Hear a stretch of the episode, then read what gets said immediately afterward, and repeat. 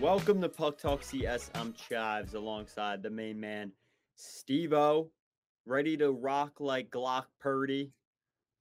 Hmm. Stevo, or Tommy touchdowns. That's a little more uh, geographically. Uh, I think that would be more geographically conscious of us to start the episode with a little Tommy DeVito reference. Hail to the king there, five and eight Giants. I know Stevo, you're a G-men guy, so um, good Monday night game. At the point where you're listening to this, the Leafs game has happened, but there's plenty of storylines that we're going to dive into today. Yeah, we are. First of all, somebody get Tommy his cutlets. Uh Chives coming off LTIR. Look great, sound great, sickness is off. So great to have you back here at hundred percent. Chives, we got a lot to talk about. So let's not waste any time. Let's talk some puck. Coming off a strong performance on Sunday night against the Kings. We got a lot to jump into. Where do you want to tack this first? John Quick's energy was electric. Like getting into the scrums. And it's funny because the players always say, like, fans, the media, they're looking for something, right? Like, oh, what was involved with that? I think his emotions for playing his former team and how that ended were not like directly influencing or like on his mind in that moment. I think it was just like Byfield getting in the mix of things, giving him a little jab. Quick was not having that. He was on fire. Um, all right, let's actually talk, Stevo. Third jerseys. How did we like them? I thought they looked better in person, and I was the biggest hater. I wouldn't want to call myself a hater on them. Uh, I just, to me, they're mid. Like, I think when you have, uh, we've had better alternate jerseys. Um, and Yeah. I think compared to some of the ones we've had in the past, uh, you know, especially stemming back Rick the, the Rick Nash days, you know, those were King, Lady Liberties. I just think we've had some better ones, you know, and and these are not bad. I know that a lot of people are hating on these, and I thought this was really interesting. Ranger fans tend not to like them from what I've seen. And other people, like fans of other teams around the NHL, they seem to like them. So I, I think it's interesting. I think based on those, uh, or based on these numbers, you could kind of correlate that the Ranger fans, again, we've had better alternates. Again, on the ice, they didn't really look that bad. Um, would No. I go out and buy one? No, probably not. Mhm. Um, but I, I didn't think they were that bad. And listen, if we play like we did in those jerseys, we should wear them every freaking game. You know what? I agree, Steve I thought like, Washington, by the way, Adam Fox 300th NHL game in Washington. Um, I literally didn't that flew over my head. We got that in the post game report. I look back at it because like that was such a you know drop of a game. I just went right to writing the takeaways on it. Um, but yeah, so Adam Fox, he's back, uh, back in action. With that, team looked really good. Defense was like really limiting the opportunities of the LA Kings on the rush. And that was a problem stemming to Nashville, where it was like blatantly obvious that the Rangers were giving up odd man rush after odd man rush. Talked to Greg Wyshynski, actually not on the record, but I asked him uh, at at the Garden. This was in the preseason. I said, "What's the one thing that the Rangers don't have still?" And he said, I don't know about their speed and I don't know about how they can reduce Carolina and New Jersey's speed. Well, lo and behold, they were able to fix that against at least in one game against LA, start to turn things around. And we'll talk about later in the episode, the Hurricanes and Devils are struggling. So the Rangers do have aspects to their game that I think coming into the season we didn't give enough credit to. Jonathan Quick, he was the story against the Kings. But players like Johnny Brodzinski, Vesey, Will Cuylle are the goal scorers. Great. Mika getting on the score sheet. Great. Limiting rush attempts coming on the, the Rangers' way on the defensive side of the puck. Great. Playing a little chippy. You get Barclay Goodrow back, donning some jerseys that rest of the league likes. Ranger fans might not be huge on, but you get the dub in them. I know that was a problem last year with the Liberty jerseys last year. I thought they were better than the first go around of the like redub of the Liberty jerseys, but oh boy, they lost like every game in those. Yeah, and listen, I, I think the big storyline out of this, like you mentioned, is Johnny Quick. I mean, there's a point where actually I'll save that. I'll save the the negative for for my last point. But let's go positives. Why not? Um, obviously we knew this coming into this game. the Kings are one of the hottest teams right now in the NHL. And not only that, but they've been one of the best five on five teams in hockey this year. And I thought, to me, I thought we played that pretty well.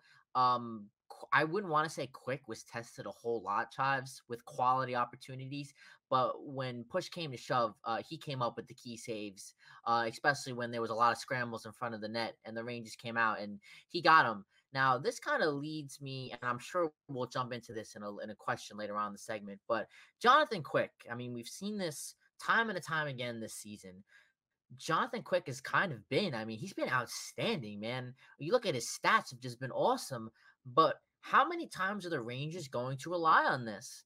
Meaning quick coming in and coming back to a, a, rebound game. I do think that the Rangers were due for a wake up call, especially these last few games, even though you talk about the lack of of just like quality chances and even a little sloppy in Nashville uh, against the Sharks. The Rangers were due for a little bit of a wake up call, but I am we're not entering a full on slump. And again, beating a quality team. Kings are one of the best teams in the league, whether you want to admit it or not. Um, that just puts us right back on the path. And again, you got to keep it up because I, I, I, you look forward. You can't really analyze it through this this this way of looking at it. But what made the Rangers so effective, especially in that game they beat Carolina earlier in the year, um, you mentioned that the Rangers are kind of lacking a little bit in the speed department in these last few games. Yeah, they have. And again, Who's going to beat you the best at that? Carolina and New Jersey. But also they're slumping too. So you can't really view view it from that viewpoint. But I think if we could we the way we play the Laviolette, if we run things 100% the way we want to run things, that could counteract what New Jersey has and what Carolina has in terms of speed. Um, it sucks that we're not going to play them now uh, until way on in 2024, but um, I, I think it's I think it's been pretty good so far, and uh, uh, Johnny Quick's been outstanding, man. Really turning back the clock. Now to clip the game, I'll keep it on my phone while um at the garden, just to clip the videos of the goals and stuff to post them. But I, I so I don't get to watch like I don't watch MSG Network's production of the game. I'm able to. It's funny. I can hear Sam, so that's fun. But otherwise, like I don't get the some of the nuggets that they find in stats. Um, I saw, and I'm not sure if this is 100 percent true. I, I couldn't really find it online. Jonathan Quick has the longest streak. This was on the game the other night. The longest streak, points streak of a goaltender in Ranger history. He's 8 0 1. So that means in not he has a nine game stretch where in all of his starts. I don't know if that's to start the season like Panarin's point streak was. Like it's not the longest point streak in club history. It was the longest point streak to start a season. It might have been the start of the season, but the fact that Jonathan Quick at 37 years old, he was like the stud in LA, right? The the star, um, among the stars in Hollywood. And then he come, you know, he goes to Vegas, they win, but he's kind of in like a tertiary role. Like I didn't think he was gonna come in and be a, a not only reliable backup, but at this point, like William Jennings trophy level of tandem between him and Shesterkin. Stevo, I got questions later for you on that, but there is one thing I'd like to point out also from that Kings game. Biggest takeaway Jimmy Vesey, Barclay Goodrow, who had like today, the report was that he had like a piece of his mouth come out. And that's why he wasn't in the game. And he's on a liquid diet for a month. Like it wasn't a tooth; it was like a chunk of him huh. from when the puck. It disgusting. So he plays against LA, and the Vesey Goodrow Bonino line shuts down Kopitar, Byfield, Kempe. They also played against Marchand and Pastrnak against Boston when they defeated them at home a few weeks back. And on the road, they played against Jack Hughes' line. Peter Laviolette believes that line has identity. They do have an identity. And now he's having them skate against top lines. Now we're recording this before the Leafs game. Based on Johnny took a photo and sent it in and was like, Lavi's talking to the fourth line. I have a feeling if maybe they won't play every shift, but they'll play shifts against the Matthews line tonight.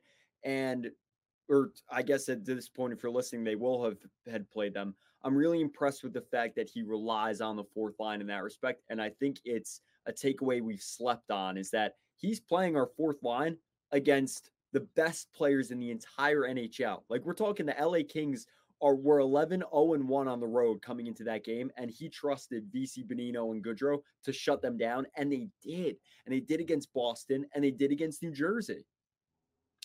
Yeah, that just goes to show you how much we trust in bringing them up for in tough situations. Um, you also got to give credit to this defense, Travis. I mean, the Rangers gave up ten goals uh, in in both Washington and Ottawa, so come they defense really needed a rebound game, and you got it right off the bat in the first period, given delivering a scoreless first period, which I thought was so important. And listen, I don't want to say it's true or admit it, but this defense plays. There's a noticeable difference the way this defense plays behind Shesterkin and when this defense plays behind Quick. Um, do you have any explanation to that or any reason why that might be? Because I see it and I think all Ranger fans do. I mean, it's just Quick's in there. It's just a different defense, man. You want my advanced analysis, Steve Honest take. Let's hear. It's the Henrik Lundqvist effect. I oh. think that we saw this in Lundqvist's entire career. I, I don't think like I don't think the players actively go on the ice. They're professional, right? Like I I don't think it's in the sense of they know Shesterkin's in and they think they could be lazy and like, oh, he'll save it. Like that's a very like below spring league type of mentality. I think it is noticeable though, like thinking about breakaway opportunities. Shesterkin's already faced a penalty shot. They given up a shorthanded goal in Nashville where it was like a streaking in breakaway. The only time I can recall with Jonathan Quick there was like a lazy fast break was the Duclair goal in, against San Jose, where it was like no one was even close to du- Duclair. But other than that, like I'm not putting Quick down. I'm not putting the team in front of Shesterkin down, but it is noticeable, right? Like to the eye, it's noticeable. And it seems that when a backup goaltender is in, and the Rangers have had now with both of their Vezina level a Hall of Fame goaltender and a goaltender that has that DNA in him to become that. It's funny because they seem to give up those opportunities. There's no specific small things, but it's the details in the game where like there's giveaways and just things that mm. occur in front of Shesterkin that I do think it might be second nature, but there just might be a little bit of small details that if a game opens up, it's like, well, we trust in Shesterkin. And I think that obviously they do in Quick too, because Quick is playing like a starter right now. But at the same time, I think he gives Shesterkin some time. He might be dealing with a little bit. And I'd if again you're gonna pick and choose, all right, it's December. But I do have to say, Stevo, Laviolette apparently at the uh uh, the the morning skate today said that it was um you know the team in front of both goaltenders but it, it is interesting because you bring up that point and I don't think one thing points to it but it's details in the game like small things stick lifts things of that nature that just like they seem to happen in front of Shesterkin or or um you know in Columbus that happened uh in Ottawa like those were blatant times where it was like they were giving up goals in bunches. So it'll be interesting. I mean, Quick was in that though against San Jose and they gave up five. Um, but I, I do think it happens more frequently with Shesterkin, and I don't think there's really any data or analysis that goes really far to say it. And obviously, no one's coming out from the locker room, right? And saying, like, yeah, but you know, we knew we had Shesterkin, and like that's not happening either. Um, it may be subconscious. That's what I would say. Yeah, I I want to go back to you mentioned Laviolette. I think you gotta gotta give him a little bit credit for this last game against the Kings. When you're facing uh, a Kings team that entered the game, uh, I think number one in the league in goal differential, five on five. I mean, fantastic. One of the best teams in the league. Rangers tighten up their game considerably high, especially on defense. Uh, they limited mistakes.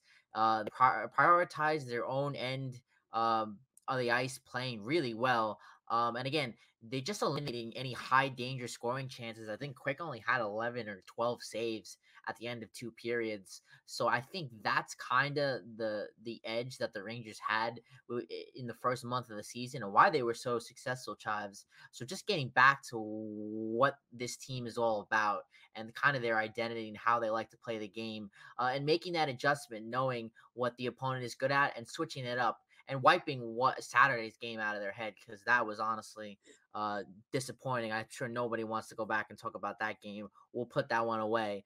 But again, limiting mistakes, uh, just limiting the quality chances that LA had over the first two periods, and really setting them up uh, for success in the third period. And you had some of the some of the uh, guys that you really don't expect to step up here, like a, a Will Cuylle. Uh, love to see that. Uh, all positives there. Um, take it and you move on to the next one. Overall, um, I don't want to call it a mu- a game that was a must win, but uh, it was a game that I think you definitely kind of had to take to keep up in that conversation uh, for being one of the best teams in the league for sure. Yeah, I think uh, some cool tidbit on the Will Cuylle goal too. Vincent Trocheck assists that. Um, they played on a line together to open the season when Trocheck was down the third line. By the way, he's been probably, I would argue, Trocheck's probably been one of the most, val- if not the most valuable New York Ranger this season. But Will Cuylle scores. Will Cuylle, 21 years old, Toronto native. He's had to live with billet families before, but at 21, right, our age, he's living with the Trochecks. Wrote a piece on him. It all for whatever reason, like the fans love the the info that comes out about that. And when I've had the chance to talk to both of them about it, it it's uh a cool moment that Trocheck assisted on Cuylle's goal and like Will Cuylle lives with Vincent Trocheck right now and his family. Like they take care of him. It's like a billet family. So that was a cool moment. Something that happened today. Speaking of the defense, we're bouncing around a little. Just want to throw that little tidbit in. K'Andre Miller out for personal reasons. They lost Kakko, LTIR. Adam Fox was on the LTIR. Filipino was added to the LTIR retrospectively with a suspected concussion. Now K'Andre Miller out, personal reasons. He's vital to the defense. He's a top four skater. Steve, what are your thoughts? It's tough. Uh, I'm going to give you two stands on this. Uh, but number one, personal reasons. That could be one of a million different things. I mean, there's obviously no point speculating that. And quite frankly, unless it's unless it's anything that's going to keep him more out more than a week, we're never going to find out. But I think this team has got to take the approach that it has up to this point in the season. Obviously, again, and it's kind of that next man up, no quit mentality. You know, you saw that when Adam Fox went down, you saw that when Phil Chytil went down, and quite frankly, I think the team kind of played better with with Fox out of the lineup. Uh, for sure. Fox comes back a little sloppy, and again, has nothing to do with, with, with Fox being in there. But again, it's more of that next man up mentality. Fox goes down, you see Gustafsson step up. Now we kind of see Miller go down. You see Jones step up. I think it's kind of that next man up mentality, and this team has has really played I don't want to say met the expectation, but this team has played really well when, especially the top dogs are not in the lineup. So I don't anticipate K'Andre Miller being out more than I would say he's probably back in there on Friday, unless this is something that's major, which I don't think it will be. But um, I don't know, so uh, we'll see. But even if it's if he's out for two games, I don't think it's make or break. You know, against the, we all know the Leafs bringing on offense. Um, maybe these last few games they even hit a little bit of a road bump. But again, if we could get back to that kind of tight and contested defense that we played against the Kings, we just well against opponents. Um, I, I think I think we would be fine, uh, especially moving on. You, you want to make sure you have Miller back for for the game against Boston. Yeah, looking ahead for sure. I mean, maybe when this drops, there'll be more information. But K'Andre Miller, um, obviously paired with Jacob Trouba, that that is a hit, especially for how well Troop is playing. Like you said, next man up's been working phenomenally for the New York Rangers overall. Like you said, Johnny Brodzinski scores on the power play, like power play goal, hot hot broad. Okay, we'll take that. Um, you have the depth is chipping in every game. Gustafsson, like you said, I thought the defense played really well without Adam Fox, which is a crazy statement to say. 2021 Norris Trophy winner. So K'Andre Miller goes down. They're trying to keep pace because the Metro this year is good, but not what anyone expected. Philadelphia Flyers, Washington Capitals in the mix with, with New York Islanders. So, Steve, what are your takes on the Metro right now? It's definitely surprising up to this point. You know, obviously you you would have thought that New Jersey would have been up there a little bit higher. Carolina also uh, would have been a little bit higher. You would have figured, but Carolina's played more games than we have, and they've kind of hit a road bump there. Same with the Devils. Devils have hit a massive road road bump, and these these are two teams that really are have not been playing up to their potential. I'll throw another one in there, Pittsburgh too. You know, a lot of I thought Pittsburgh's last really last year, their last month and a half, that they really sucked. Uh, that really cut them out of the playoffs last year. I thought that was a fluke, and I thought this team would come back, they would rebound, and to start the season, that really has not been the case. They've they've mm-hmm. also uh, really have not been playing up to potential. Um, and and partly, mainly a good reason for that is you got teams like the Capitals coming out. Capitals had some big wins. They they beat the Devils, they beat the Islanders, and you see they're surging up in the standings. Um, the, the Flyers are tough.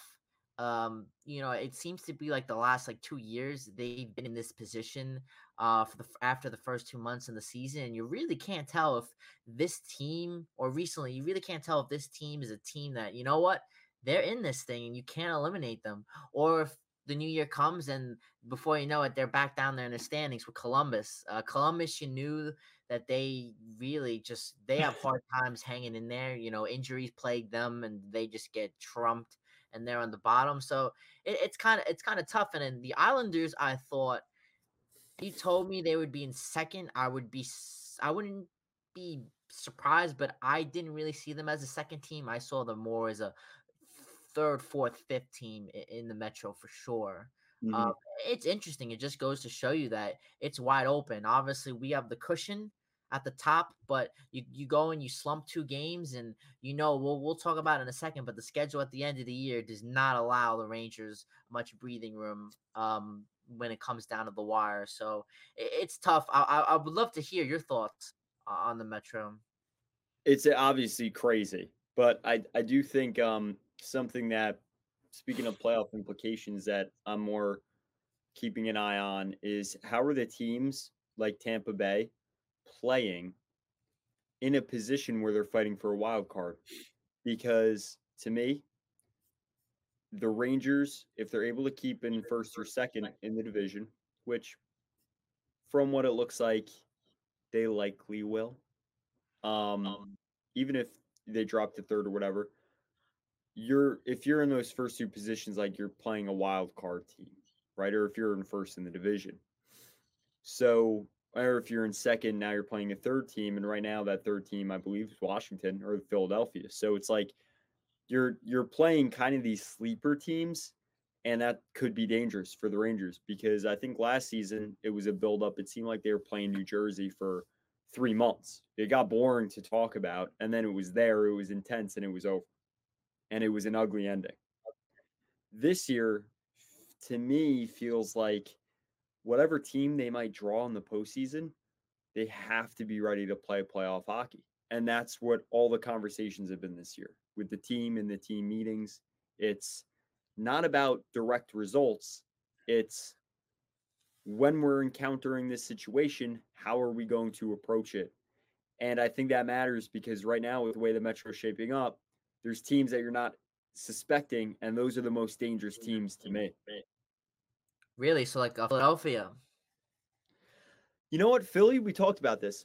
Like the Rangers, when they rebuilt in 2018, they were pretty good, and then they got to January and they dropped one game in Arizona, like seven nothing, and just from that point on, off the rails. Like they were terrible.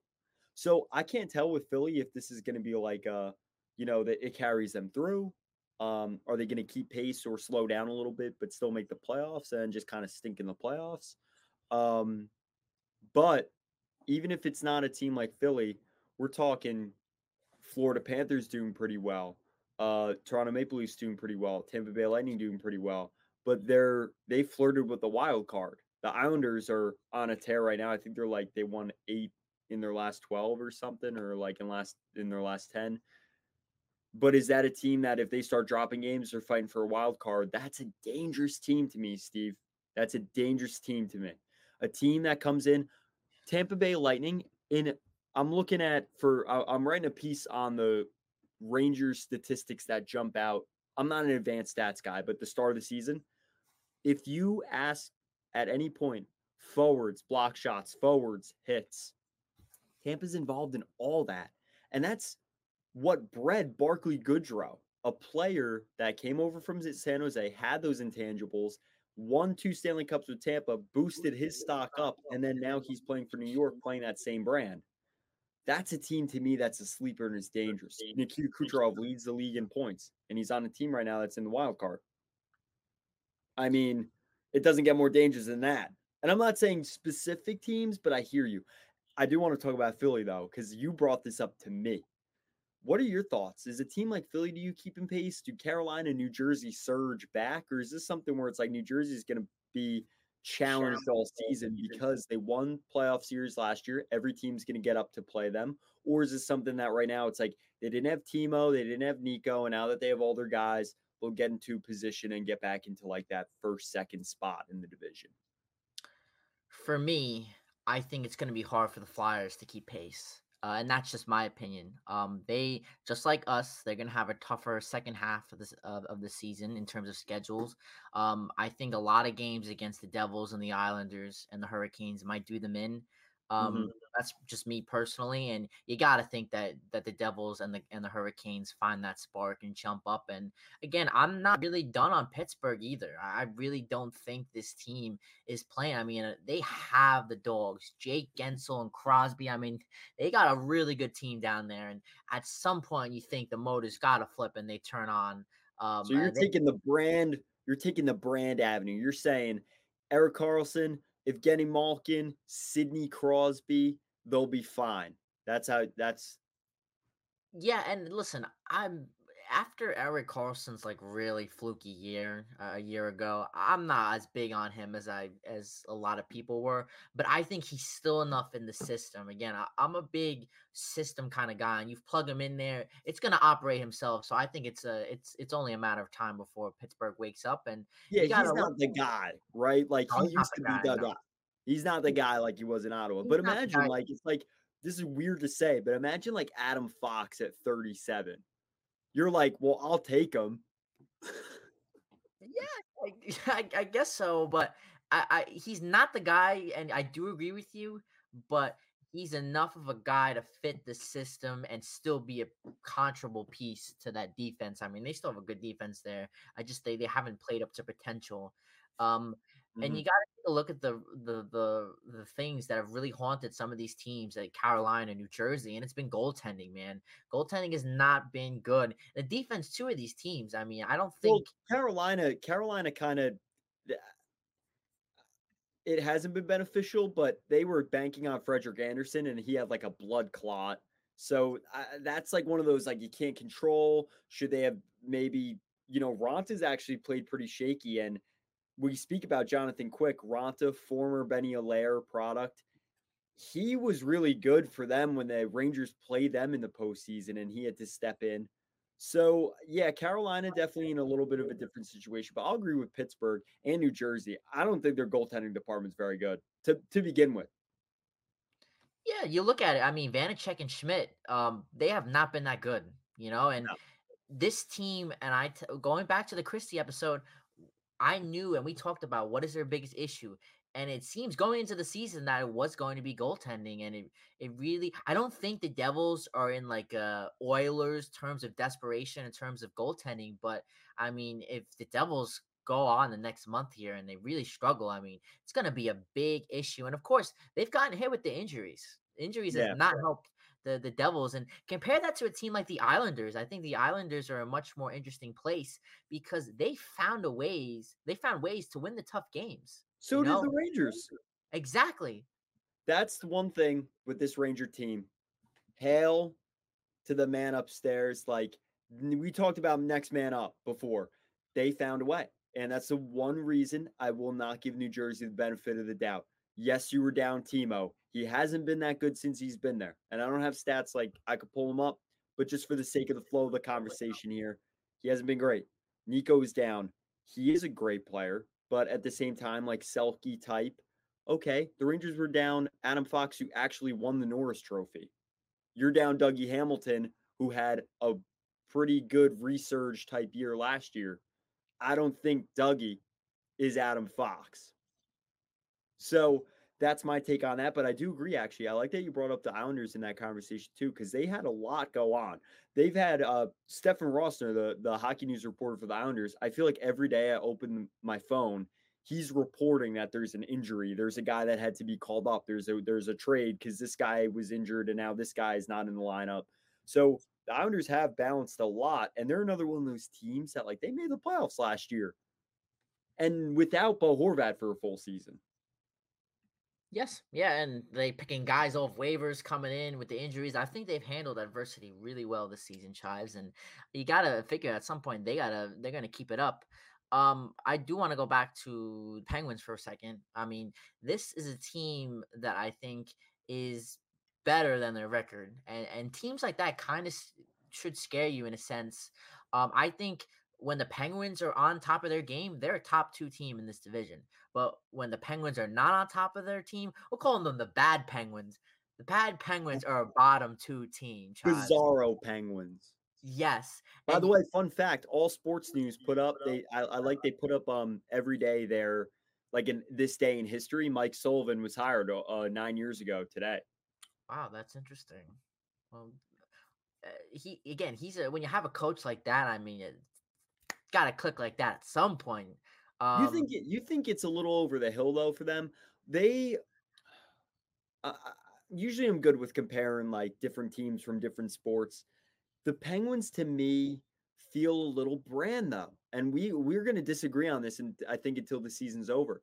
Their team, we talk about it. Me and you've been on this now, like you mentioned, we've been recording Puck Talk since 15, 16. We've been talking about since then. The Penguins are a team, they get hot at the end of the year, but they have not won a playoff series since 2018. So what convinces you that they're they're better than their record? Well, listen, I'll start right at goaltending. I mean, Jarry has elevated his play. I mean, he's got one of the best save percentages in the league, and he's had a recent surge. And this team, when this team uh, dials in and locks in and they score, Crosby's still scoring goals at a good uh, pace. When this team scores, I mean, they're tough to beat. But the problem is when they don't score, then they're going to have to rely on defense more. They're going to have to rely on Jarry. And again, Jarry's been pretty good this season, or at least recently. I don't think. I actually don't think they scored a power play goal in the month of November, too. Yeah, and, and like the beginning of the season was kind of like that NFL training camp mentality where people were like, "Oh, Erik Karlsson, Letang, Malkin, Crosby, Guentzel, like or Rust, like." That power play videos were coming out of their training camp, and everyone was like, "Oh my god, the league's like, no one's going to survive." and you go two months in advance, and the whole month of November they don't record a power play goal. That's huge too. Special teams. Of course. Um, and again, it's not like they're lacking any dogs in that department. I mean, they got a great power play for sure. I mean, you want you want to sit here and round out who they got rolling out there. I mean, there's no doubt that they got some dogs on there. Jake Guentzel, I'm a big dogs. they're not performing. That's true, but again, I still, I again, I still think that they're gonna pick it up. I mean, that that might just be I me, hear but you. Because like with the Rangers power play, like if they went on a slump, are are we really sitting here and saying like, listen, that's a bad slump, bro. Four weeks is bad. But if the Rangers were in that same situation, you kind of have faith, which I want to bring up a name to you, Mika Zibanejad. Does he feel the same way now, this is a little bit of a stretch, but as the power play for the Penguins, he has seven goals this season. He's fourth on the team in goals. And normally in the past, he puts up 15 to 20 on the power play. Last season was, I believe, his career high with 20. He only has three power play goals this year from that one time spot. Is Mika Zibanejad like? Do you have faith that he'll bounce back if we're going by that kind of a feeling, the way Stevo views the game? Is the Penguins to you like that OBJ, like, oh, we'll plug him in the lineup and we got faith in him and we can do anything because we're the Rams and Sean McVay or the 49ers with Chase Young and McCaffrey? Or is it more like, you know, how you view Zibanejad, where it's like, oh, he hasn't really heated up yet, and that's how he's playing right now? Interesting. I, I, I have not thought of that comparison comparing Zibanejad to the Penguins power play, but um Uh, listen, I think Zibanejad has more pieces around him that are contributing. When you take a look at the Penguins not scoring a power play goal in the month of November, that's not you don't point to one guy and say, you know what, that Jake Guentzel, he's the problem. It's a whole team effort.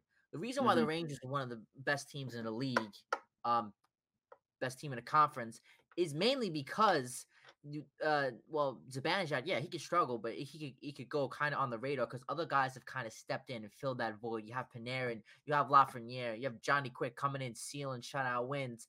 So yeah, again, he's Zibanejad is more around him that that makes that kind of pushes that lower under the radar. And the Penguins really struck out that that entire month of November. But I think, in a sense, yeah, I guess you could compare them. Um, um, I hope Zibanejad doesn't go a month without scoring a power play, without recording a power play point. But um, I think the Penguins are, are going to rebound, and they not to say that they have a easier portion of their schedule coming up. I know that they play the Coyotes and the Canadiens uh, within like the next week. Um, so they they're going to play some. Uh I don't want to call them lower tier teams, but they're going to play some teams that they could really top uh, really tear off on. And uh, to me, the Penguins could easily give you a five, six, seven goal uh, performance. Um, and and uh, to me, that's what they need. They need they need to get back on track, and they need to find their footing. And the pieces are there. I will tell you that though, Chaz, I am more confident um, in Carolina and New Jersey climbing up than I am than I would be with the Penguins. I think Carolina for sure they got to find their footing at some point, and the Devils too a little bit. I don't think this Devils team uh, is on par. I think it's obvious the Devils are not on the same level that they were last year for sure. Um, and how about this? I think it's as simple as as simple as this.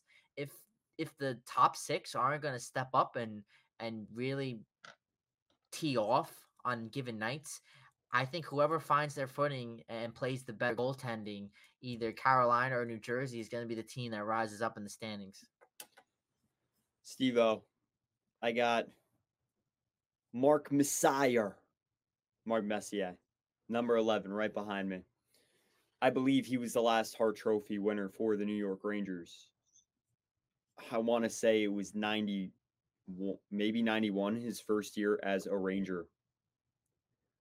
Do you think Artemi Panarin is not only MVP caliber, but the shoe in Hart Trophy favorite? Good question. Um, yeah, for sure. You got to keep him in that conversation for sure from what he's done. Um, and a lot of it's going to come down to how he plays in the second half of the season. Um, as of right now, I don't like I don't like saying yes he is because then he'll come out and then have a uh, given my luck he'll come out and have a ten game pointless streak. Um, yeah. But yeah, I think for sure he's got to be in that conversation. I mean, comparing him to to not the number 11 that's a tough task but um it, it it's gonna be interesting to see when it comes to Panarin. How about this? I'll give you a different answer. Um,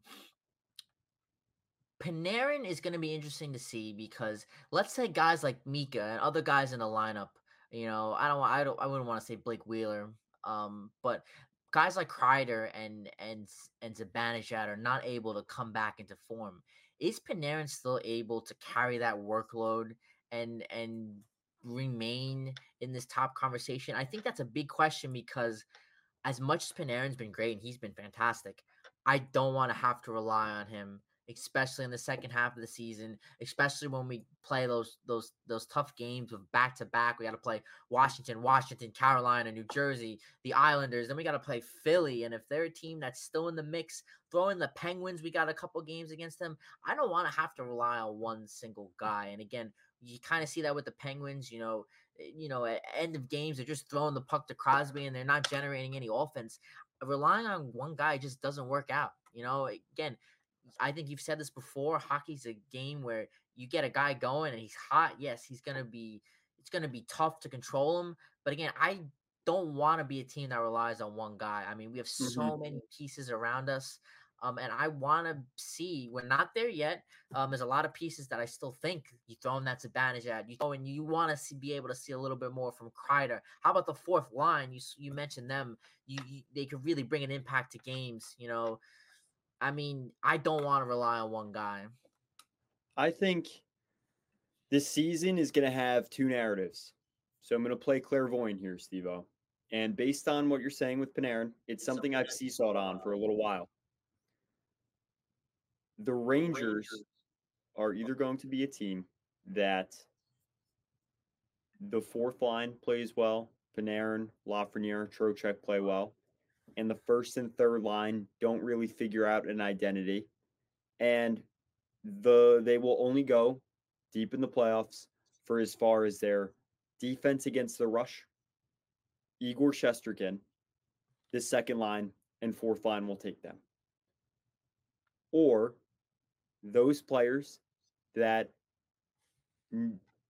have been quiet for the first half, first quarter, will heat up. Mika Zibanejad maybe comes close, has some shades of a 91 point season like he had last year.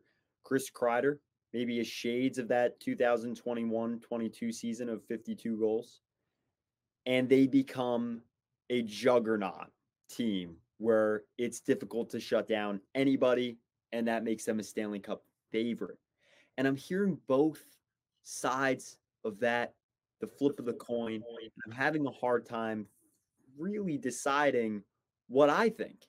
Is this a Stanley Cup contending team? Some nights, 100%. And I'm not going to say other nights on the few losses they've had, but there are nights where I look and I say, if a team finds a way to defend Panarin and Lafreniere in layers or eliminate their rush play or eliminate Lafreniere from carrying through the neutral zone and from now forcing Panarin to carry through the neutral zone Maybe Vincent Trocheck's a little bit colder. Zibanejad doesn't really, as you mentioned in your words, return to form. Chris Kreider doesn't really return to form now. It's the postseason. We know Kreider turns up in the playoffs. We know Zibanejad has that capability too. But in the case that they play a team like the Islanders, maybe the Flyers are that wild card team. I know there's a a different level of engagement, responsibility, and accountability in the playoffs. But I do find that narrative might spin off and it could be ugly if a player like Panarin shut down. So as much as I enjoy the conversation because he is a Hart candidate, and if not, he's he's top five, at least in the NHL right now. I do question is that kind of glazing over some of the small things. And we talked about it last episode. I don't want to bring a negative air here, but we talked about Blake Wheeler, right? He struggled. He didn't turn that around against LA. And I think that's what you see is what you get with him. But I want to ask you, Steve O, do you see this team as a bona fide cup contender? Or is this a team that, if certain adjustments are made by the opponent, can be shut down? And granted, that's the case for every team. We saw that with Boston last year. But I'm saying like shut down, like they lose four straight, like they they did in 22 in the conference final. Versus if they get shut, you know, maybe not shut down, but if they lose game seven overtime, like the Bruins did, all right, they had a hell of a season and the, the opponent really turned up and had some magical moments. Yeah, I, I think it's a combination of both. You take a look at it for sure. Obviously, I think it's established that this is a cup contending team, considering the fact that we're first in the Metro. Um, and again, we got a five, six point lead on the next team up, which is the Islanders. But this is definitely a team that can get shut out. And I don't when I watch every night, Chives, I am I don't want to be shut out because all it takes is for one team to exploit how we shut Panarin down, how we shut Lafreniere down, and then it, it's going to take a team like Carolina or New Jersey to jump on it. And when we play them three or five more times in the season, they're going to act upon it. And these are teams that could really neutralize our guys. And when our guys get neutralized, I tell you what, Chives, we look lifeless. I mean, you throw throw a couple games in there, like Senators, for sure. I mean, that first Nashville game, uh, earlier on in the season, first two weeks of the season. I mean, mm-hmm. we really do look lifeless when we are shut down. So when I watch every night, I'm watching to to make sure that doesn't happen. Um, yeah, like how much does the Rangers controlling play affect if they get shut down? Because Something I noticed too, Johnny and I talked about this in the presser, but I, I want to talk about this on the mic extensively with my main man, Steve O. The Rangers employed a 1 3 1 against Arizona, and I actually didn't act upon it quick enough. I wanted to take a photo of it because it was so discreet that they want to force you to turn the puck over and capitalize on your mistake. And since then, I think that's what we mean by lost their way. And part of that, I think, has to do with control of the game. The Rangers, I think, if they control the game, they'll win the hockey game. But if they don't, they've gotten away from finding a way to turn the game in their favor. And I think that's what happened against Washington. I think that's what happened against Ottawa. And granted, they're very small sample sizes, and it doesn't take away from the positivity of how well Panarin's playing. How well, I mean, they're getting scoring from everyone. The fourth line. I mean, we're talking guys that have played 500 games in the NHL as role players are like becoming scorers on this team or contributing game winners. Jimmy Vesey has three of them. He's been injuries awesome, has not been a problem, man. But I, again, I'm sorry, I, I I got on a little bit of a tangent, but I agree. If the Rangers control play, I feel like that's where they succeed and when they don't i feel like they they've had a little bit of a difficult time turning that tide nashville was a, a good example that they had but otherwise I, I don't think there's a lot of examples this season that point to that so i agree with that point for sure um it also depends who you're playing and who turns it around and gets hot at the right time I don't know. Maybe the Rangers play Carolina in the playoffs, and Carolina, you know what? They weren't playing good de- defense and had good, good goaltending, but now, come April, they turned it around, and, and they, you know, so uh, you know, it, it's it's tough to say. Um, you, you know, have to ask questions when a team is this good because I think it's important to report and highlight the aspects of a team, not in a negative way, but to point out things that could change outcomes. Zach Jones is now back in the lineup. I don't have stats in front of me again, like it could sit here and type them up and waste more time, uh, more of our listeners' time. But at the end of the day, I do question like when Zach Jones is now in the lineup, how many wins have they? How many games have they won with Zach Jones in the lineup? I'm curious about things of that nature. It comes to mind because K'Andre Miller is a major part of the team. How many guys that are important are going to go down before it could be the tipping point? Those are valuable questions. And I think for the positivity and the fact that they've only lost literally count on your hands games, really one hand and maybe a few fingers, they there are still things that can lead to skids. And we're seeing where that became evident in you know the last week or so. Yeah. I got a question for you. How about this? Rangers got two back-to-back games coming up this weekend. They got a they got one against the Ducks, and they got a tough one coming up, a rematch against the Bruins. And you know they've been waiting for this one after the result of the last one. Who do you play in net, Jonathan Quick or Shesterkin? Against Oh, I see. Shesterkin starting against Toronto, barring anything happens in the next few hours. With that, the, first of all, by the way, I I we, have a, a special guest lined up um, for the next Leaf game because I love the Maple Leafs. I love talking about them. I love the drama around them. Um, so I wish we could talk about that and how that hat might have to do with you know the goaltending choice for obviously Friday. Barring how the game goes, though, I really think you know Lavi's gone with Quick in some big games, and that's a really valuable question because it's like, uh, you know, is it something that they the decision is they want Shesterkin to feel a little more comfortable before going into the game like that? I don't know if that's the case. Um, I, I really think you you start quick against Anaheim and you start Shesterkin against Boston in Boston because you want your starter in net, right? But Jonathan Quick was in net when they topped the Bruins to become the best team in the NHL at the at that point in the season, two week, two three weeks back. So I, I think there comes a point where if I'm I'm Peter Laviolette and I'm standing at the podium, I am telling you that Saturday against Boston, there Shesterkin is starting. But I'm not Peter Laviolette standing at the podium. So I don't know. And whatever decision comes about, there's going to be positives and negatives to that decision that might affect the game. But at the end of the day, in my opinion, there's got to be a time where where you say, you know, we're playing Shesterkin against the other best team in the conference. I agree with you. I, I 100% agree Evo with you. agrees. I love that. I love that. And here's the reasoning.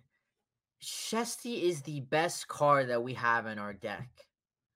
Why are we not throwing him out there in games that matter the most? Like, and in again, his- up to this point, he has not been the best. He's not been the best. Uh, Mhm. He's the best card in the deck, but he hasn't been pulling out uh, the wins when we needed to. And again, you've seen the performance. That Washington game was a doozy. And Quick's been, I think a lot of it does have to play. A little bit of the decision does play into what happens in this Leafs game. If listen, if we get trumped by the Leafs, then then yeah, you know what? You might want to roll out Shesty next game, get a rebound game in against the Ducks, and you know throw Quick back out there because Quick kind of seems more of a short term pro- uh, solution. But again, I, it's only a matter of time before I think we see Quick's elements from his, the last two years that we've seen. We saw a little bit seeping in there with the in the Sharks game. Um, but again, I again, you think that was actually the defense in front of him. I'll say I have a lot of faith in Quick, but who are you starting game one of the playoffs? it's gotta be. And I know no that's in months from now, but I I think that's what kind of what you're saying too, right? Is like he's he is a weapon for you, and he might not be at his best right now, but like you're saying, it's like listen, there's a there's situations going on with this Rangers team that are unforeseen and they're winning, but there is something unsettling thinking that Gustafsson and Quick have performed better, and that's the truth. I mean, th- this is the truth. I'm speaking the truth on the mic. Then I think Adam Fox and Igor Shesterkin have this season because those are your, your two award winners on the team. Like they were named at a point in their career at 20, maybe they're both 25, 26, the best defender in the NHL in the world's best hockey league and the best goaltender in the world. They were named that in the last two seasons. So or three seasons. So with that, like you're saying, it's like he is he is the best. I like that. He's like your ace, right? But like, how many times are Steve? This is my question. You said give him a bounce back if if he gets pulled against Toronto, right? Which I don't know if he will or not. But even so, even if he needs another game under his belt, you're gonna play him against Anaheim. if if he struggles, I am because Yep. it's the next opportunity. I want him to get out there, and to me, it's more important that he gets this for, for his confidence level. That he gets a rebound game under his belt, and there's a good chance, even though Anaheim's picked up the pace here, good chance of that happening. And I I like that matchup better, and we'll we'll we'll address that question. There'll be tons of other games, even though playing it doesn't get any bigger. I think, in my opinion, than playing in Boston uh, the team that's second best in the conference or best in the conference it's Yeah, going to be going going up against us. Um, so I think there's no better testament to that. But it all depends. Uh, to me, I, I would if I'm Laviolette, I would play. Uh, I would specify this uh, to what's going on with Igor's situation, trying to get his confidence up in a rebound game instead of if you he let's say he does blow, which I don't think he will, but let's say he blows it up and you sit him the next game and then you bring him back into Boston. I think it's kind of a tough thing to do. Um, it's kind of a tough thing to do for a, a, a, a number one goaltender in the league that again has not played up to expectations. Hasn't played terrible, but again, hasn't and we've seen this as a testament to Igor's game. He has these streaks. I don't know if it's a mental thing. I mean, you go back to the playoffs against Pittsburgh, you know, on the road, yeah. you know, the Igor, Igor, he just couldn't couldn't get it on the road. You know, I don't know what it is, but um, it'll be interesting to see in, in in the coming days for sure. Um, but again, hypothetical situation, you love to have Igor out uh, against the Bruins. I don't think enough people have talked about the goaltending in New York, and I think it's because again the team's winning. Mm-hmm. I like that we talked about that. Something else. How important to you are Mika Zibanejad and Chris Kreider? Like we know it's important, but is if they don't get if they don't warm up, and granted, they get long time till playoffs, but they don't warm up. Like I personally think they were what carried the Rangers through the playoffs in 2022.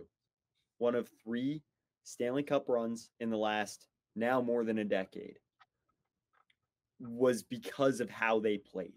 When the Rangers needed something, they delivered. And it's funny because now it seems like the opposite. It seems like Panarin is that guy. When he was out of the big three forwards, he was the guy that everyone was questioning what was going on. You know, he didn't step up all the way. That's something I'm fearing uh, out of out of Kreider and Zibanejad right now. I just feel they haven't been um, Broadway Joe for the Rangers. Yeah, and let's be honest. I mean, there's no no there's no reason to sugarcoat it. They've not been explosive. And again, mm-hmm. I was going to bring up that the playoffs two years ago when we went to the conference finals, what did we have in common with that? And Zibanejad and Kreider, they are a one-two punch. You know, mm-hmm. there, there's no we could agree with that, right? Oh, 100%. And I think this season it's weird because just to build on that, like Panarin and Loft seem to be like that this year, which is a good thing, but it would be a good thing if that was additional. Exactly. I, again, Panarin, Panarin and Loft have been, I don't want to call them secondary, but again, they've they've had that connection this year, and Kreider and Zibanejad have not. And I, to me, Zibanejad and Kreider are the one-two punch. When you roll out and you have your one-two punch rolling, the se- it's way easier for the secondary pieces to come in and contribute. And you, again, you're more likely to have an overall complete game. But when the one-two punch is not there, and you're relying on Panarin and Lafreniere, but oh no, not, tonight they're not on. It's just tougher. And you look at all the playoff wins that the Rangers have had uh, 95% of them have had Panarin, uh, not Panarin, Kreider and Zibanejad have the one-two punch on a roll, whether it's the power play, whether it's five on five, whether it's uh, late game dramatics. You know, we've all seen that. You know, so it, you want your one-two punch there, and again, I would also have to assume that at some point they gotta get something going. Yeah. Uh, but again, you're to punch. You you want you want them out there, and not only do you want them out there, you want to have full confidence in them. So we got a little bit more time. Again, I know we kind of. Been- I said this to my dad the other night, Steve. A little more time. Only like two and a half months until the trade deadline, which I know again, yeah, that's time, but it's for the right mm-hmm. wing and their complementary piece, which is part of that conversation. Like, is Brodzinski playing there? Because then to shake things up, Lavi put Wheeler back up on the first line, and that's not working. Kakko did not work. Brodzinski, I thought was working, and then to shake things up when the team was kind of slumping, he moved Brodzinski off that line. So it's like, listen, I like Brodzinski up there. I love the way Laviolette views him. He doesn't view him as just like a plug and play. Oh, we oh, need him for this game, and then he's not an NHL guy. Like I love the way he views him. He can be a late bloomer. Vince talked about this on his podcast. He was like, Kreider didn't hit 52 goals. Granted, that's not the same thing. But speaking of the approach, right? Like, okay, he's 30 years old. He might not be a top tier prospect, but like he could contribute. He could become that Frankie Vatrano type, Pavel Buchnevich type complimentary. Not to that level, but something that those two need. And it seems like players with those qualities, an edge, competitive, plays with some emotion, plays really hard that's what Buchnevich and Frankie Vatrano had. That's what Brodzinski has. But the question is like, I don't think he catalyzes that line. He can only add to it. And I think that's what the problem exactly. has been for Kreider and Zibanejad is that Kakko is not going to catalyze you. Wheeler's not going to catalyze them. They have to drive and they have to have a good complementary piece on their wing. And I feel like Brodzinski can be that guy, but I want to know your thoughts on that. It could be. I touch. What do you call him? Johnny? Would you? Uh Hot Broad. Hot Broad. um, listen. It, again, I don't think I can answer this question right now at this point.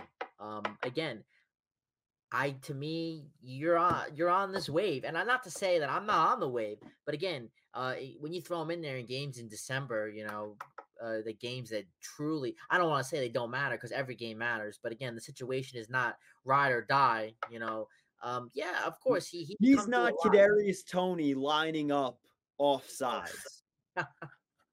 like that's not the level of games the Rangers are playing in yet. True. And listen, I don't think we have a Kadarius Toney on this team, thank goodness. But um is this a player we want to trust? in in a cup aspiration season, ride or die. We're playing Carolina. Do you trust Johnny B? And again, to me, I not to say that I don't, but I'm not fully confident in it. Again, again, we still got uh, we still got two months until the a little bit more than two months of the trade deadline. No, but you got to turn back the clock for me. Okay, it's January 2022, and the Rangers have just acquired Frank Vatrano. Nobody, he was not for that fourth rounder. He was not going to be playing on the first line. We we knew that like at that time, like guys ah, probably playing the third line. That was the initial reaction and the initial thought. So before that, I know that there were guys that were rotating in and out of that first line, but until that player proves himself, it's kind of hard. I feel like to have that view. That's true, but to play devil's advocate on both sides here, uh, okay. Frankie V, the lines that he was playing on, the lines were popping and the offense was there. But to once me, he started performing, that's true. I don't think Johnny is like five points. Yeah, listen, I'm not underestimating what what he's done, but I'm saying that again. You're the other angle, I know. Exactly. Yes, and again, yeah uh, let's roll him out there. Let's keep rolling him out there. He's been great. Why not? Let's see. Let's let's roll it out there until it fails. Are you saying like it's game six of the cup final? Not even the cup final. I'm just saying game five in, in the first round, you know? okay. Again, it's it's tough to have these conversations in December because I don't know eh, the trade deadline is going to really determine where this team is at. And with, the next two months, the pennies that Chris Drury's working with. Yeah, but listen, I I trust him. He he he really pulled a master class of of of the cap situation last year. So he did it once. I think he could do it again. I know we dogged the whole Patrick Kane thing because like Fox they or like Lindgren they kept out for longer and we only played with four defensemen. That was wild. I don't think enough people thought about that. But I will give him that. Like you got to give him the credit for getting Kane and Tarasenko. He got both in this at this in two weeks. He got Patrick Kane and Tarasenko. Granted, it didn't fully work out. But I do, that's where I understand what you're saying. You have to have faith in his ability to acquire assets. But again, they're working with like that. I don't think they could get a single guy. I don't even know if they could pull up like an Othmann, bro. So that's where part of the Johnny B conversation I think is is like you're not moving a guy. Who are you moving? It's a good point. And also, like, you can't, you're not making a swap that's like Sammy Blais is part of the package for Tarasenko because you got to take on Tarasenko's contract too, or some of it right at that time. He's a piece I'd watch out for. He's a piece I'd watch out for. By the way, struggling Ottawa team, also another piece I'd, I'm going all over the place right now. Oh, we talked about the Penguins all effing episode. Bryan Rust and Jake Guentzel, keep your eyes out. I think if they can manipulate the cap, those are two guys that have playoff experience and would fit with Kreider's advantage at. That's a hot take in itself. I like that. I want to di- digest that a little bit. Uh, okay. First of all, the Penguins are not trading either one of those players to the New York Rangers. That's never happening. As you know much as I'd love it, I think they would. I don't think they would. you know, it also the depends on where they are. Delusional enough to think they're a cup contender. You're right, but in like the next two years, because they keep doing that. But maybe they're finally are like, we need some assets. We need to draft somebody. True, but I don't see that happening only because you look at it, you know, how many years does Sidney Crosby have left? How many years do these some of these players have left together? You know, we a couple years ago we were thinking, oh, you know, Malkin Letang Crosby's gonna get blown up. This is it. And they said, you know what? These next two to three years, they ran him back. It. This is our window. And this might be, I mean, you know, once they turn the page off this generation, I mean, it, it may not look that great. So again, they don't it's like the Patriots. Them of course. So they might say, you know what, this is all we have. We're gonna throw it in. I don't see them shifting. They'd have to be dead in the water in order for them, in my opinion, to trade Guentzel and, and Rust. I agree, but Steve, we're going back. Are they not pretty darn close to dead in the water? They got like through let's put it this way. They have a good month. They have until middle of January or give it the All Star break. At that point, they'll have to figure out where they're sitting in the in the Metro. It's it's too competitive. I I, I don't think they have a lot of time to make up ground. It is, but they're only five points behind a, a, wild card spot as of right now. Get don't get me wrong; it is highly competitive. There's a lot of teams in front of them, but I mean, you win two games in a row. I mean, that's or let's say you win three games in a row, that's cutting it in right there, you know. So and again, right, well, the Chives list, the Chives list is Vlad, Rust, maybe Guentzel, Zook, listen, and I feel like you're trying to hype me up on Jay Guentzel and Bryan Rust. I mean, those are those are. I mean, Drury would just be ascended to freaking S tier if he could pull. It's gonna be off. the guy no one expects. Let's put it that way.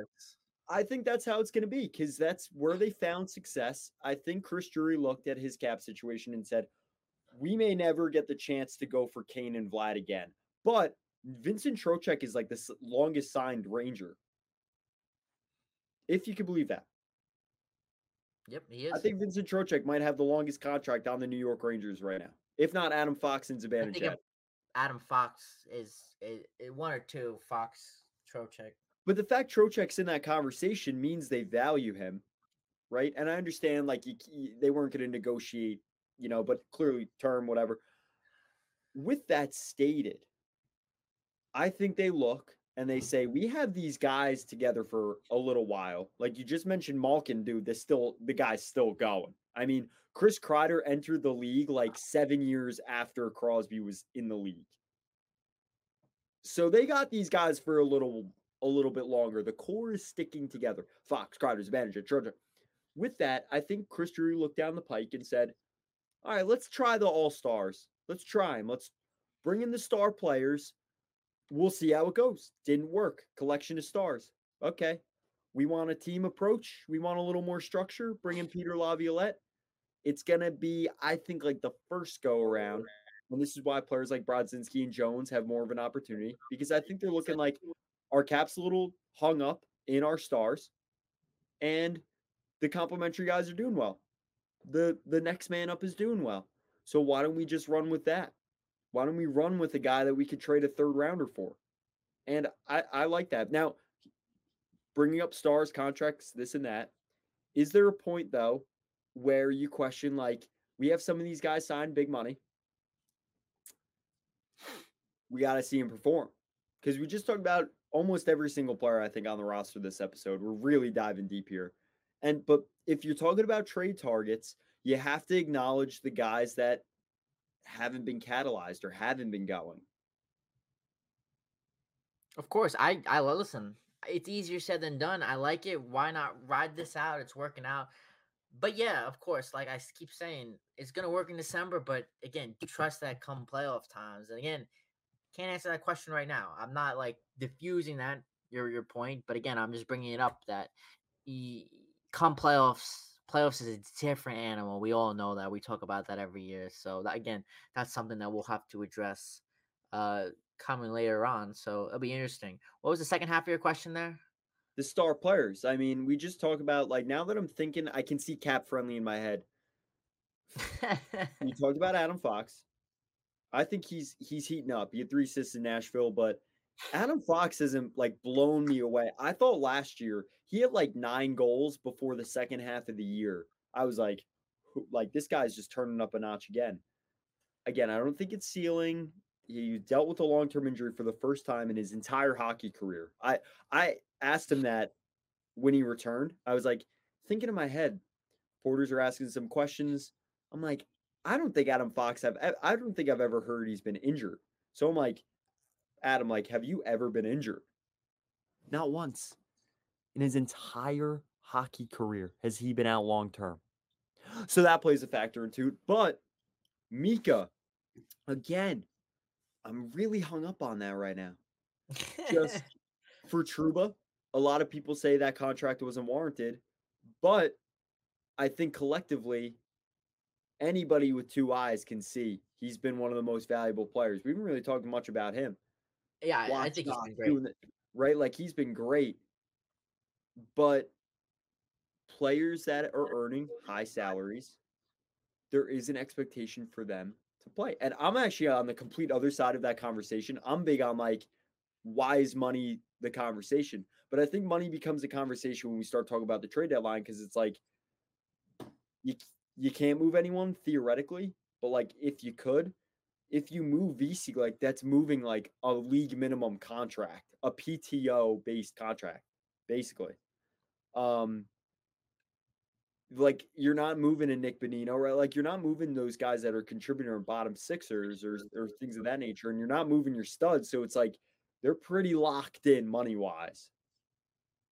Those guys gotta perform because I don't think you're bringing in much of a piece for Kreider and Zibanejad.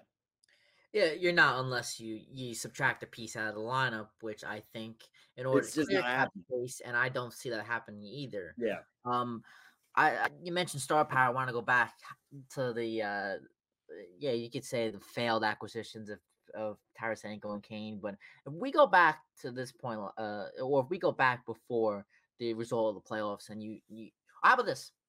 As of right now, if you tell me if you had to go back, would you would you acquire Kane Tarasenko? 100% I would. Even though it didn't work out, I still would. I still would. And again, this this year is going to be different, and I still think we need to do something.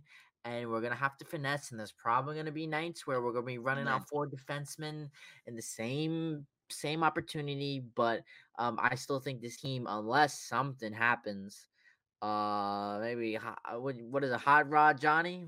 What do you call hot call rod. It? Hot broad. Unless, Johnny, be good. Unless hot rod comes out and it, he whips it out in the next month, then yeah, I think this team is probably and the injuries too. The injuries are going to be big. Producing. So I don't know. You know, at the end of the day, as enticing as it is, like the Blues start, uh, the Blues are one of the most unpredictable teams in the league. Like a Booch, a Zook. I feel like those are guys that could return for like they would take a pay cut, they would take something of that nature. That's like, oh, he's a real one because he was a Ranger. I think Drew, Chris Drury doesn't like Pavel Buchnevich, um, which we've established here on the podcast. I think before, just from reports that came out over the summer. But um, overall, though, uh, with Johnny B, he is producing. So it's almost like do you take him out of lineup? Because I think he's a better in that position than Kakko and Wheeler were. Um, it's gonna be interesting because something of the entire episode. We are now an over an hour. We're still talking Rangers hockey here. We have not once mentioned Philip Chytil. I think that goes to show you how well this team's performing because he is crucial to the team's success. Yeah, and that that's why I brought up injuries because we don't know where we stand. And when I mention injuries, we don't know where Kakko's going to be. We don't know where Chytil's going to be. Maybe these guys come back and tear it up. Maybe mm-hmm. these guys are not able to come back. Maybe these guys come back and they're they're slid right into Blake with uh, slid into being a Blake Wheeler in the lineup. So I don't know. I, it's all again, it's all going to play itself out. And, you know, what we're talking about now will com- be completely different, I'm sure, at the trade deadline. That's how fast hockey changes. You know, maybe this team hits a slump. Maybe this team continues a win streak. I don't know. That that's that's what I love about hockey. You just don't know. You never know. But they say that about football, but the script writers for the NFL this season, I don't think they know what they're doing. Yeah, I'll tell you what, hopefully the script writers for the NHL this season. Hopefully, they felt bad for us after being eliminated in the first round last year. You know, I don't think they did. You know what? I don't think they did I will say, I will say, I am happy that we don't have to be showered in like incessant Devils highlights on the internet. Because last season, just from the jump, was just like the glorification was uh was a bit much. I will say, covering the New York Rangers here. Um yeah, we could talk about hypotheticals all day, like you said. We'll never know um, until it happens. But right now, if we're gonna turn on the gravity and come back down to earth, I, I think with the way the Rangers play, I know we we sadly have recorded this before this Maple Leafs game. I love a game against the Maple Leafs. Me too. Um, again, there's a lot of implications game by game, and you can only take it one day at a time. Like you said, Saturday's match in Boston, I- feel like isn't necessarily a sleeper, but I, I don't feel it had the it's had the emphasis. I feel like with what's recently gone on, everything's really taking things. Everything is day by day. Right? You can only take things day by day, but I feel like when the Rangers were rolling, it was like, oh, circle, New Jersey, circle, Boston. Like I feel that if the Rangers get to Boston and can play well, I, I feel like they feel more lucky. And that might have to be with the recent news of Miller not playing now. Things like that put a damper on things, Steve Yeah, and how about this? I was right about this last week. I said the Rangers would struggle against Washington and rebound against the Kings. I was right about that. That I'll say this: I would look for the Rangers, hopefully at this point, to play well against the Leafs. Come out there. I think the Rangers will play well against the Ducks, and I wouldn't be surprised if they struggle against the Bruins. That's You know take. what? I, I think that's a good forecast. If we're if we're calling how we see it, see some clouds in the distance. All right, I can see that. I, I find the Rangers haven't played well in Boston ever. Maybe that's a hot take. I feel like the last time they won a big game was like the Thanksgiving game like two seasons ago. Panarin like knocked a puck out of the air for the game winner. Um, they won like five to three. Revo was on the team at that time. Um, sad he won't be playing tonight. I don't think. I think he's healthy scratch, but uh, with the Toronto game, he was a real one. I actually met him. That was cool. I know I talked about on the podcast. Anyway, another tangent, but with the Bruins, I think they uh, yeah, I don't know. Rangers, I feel like they don't play well up there. I agree. I, I think uh, at this point next week when we're previewing Leafs round two, I, I think two and one would be where I say this team would be. at. I would I would think. Next three. All right. Who knows? I feel like Anaheim for the longest time was like a team that um I think we're supposed to at least with the hockey news have Alexis Downey on. She's a uh the one of the reporters for NTV um personalities for the Anaheim Ducks. We'll see what she says about that game, but from what I've sensed from long range is that they they like were a team that would like they were like a Flyers team or like they had that resiliency of the Sharks right now. Um, early in the season, and I feel like they kind of gotten away from that. Like I haven't heard about Trevor Zegras at all. You're right. And look, where the, where we want to be, I look at this Ducks team. This is a team we should beat. Not gonna Mm-hmm. say that we will beat them. I'm saying on paper, this is a, well, at least our aspirations this year and what we've shown. This is a team that we should beat. Yeah, that should be a dub. That should be a dub. Um, yeah, and again, like you mentioned, we're gonna be previewing that Leafs game for next week, so it's kind of fun because we'll get a gauge of what the Leafs are about, and then the Rangers go and travel up north in the six to play the Leafs again next week, and we'll be having a guest on for that to talk about more about kind of what happened with the last Leafs game and uh, what's going to happen in a almost exactly a week, if not a week, it might be. So that will be very exciting too, Steve. It will be, and I can't wait to recap it all again next week. We'll see if our prediction is right. Will the Rangers be two and one over the course of the next three games? We'll see it coming up this weekend. That'll wrap us up here in this episode of Puck Talk CS. Of course, big matchups coming up as always. Got the Leafs, got the Ducks, and the Bruins coming up. We got the Leafs round two coming up this week on a special guest episode. Be on the lookout for that. Of course, as always, follow us, Puck Talk CS, on the Instagram, the Twitter, the YouTube for all of our contacts, uh, for all of our previews, all of our details, all of our content, of course. And always remember, LGR, and it's just the luck of the puck.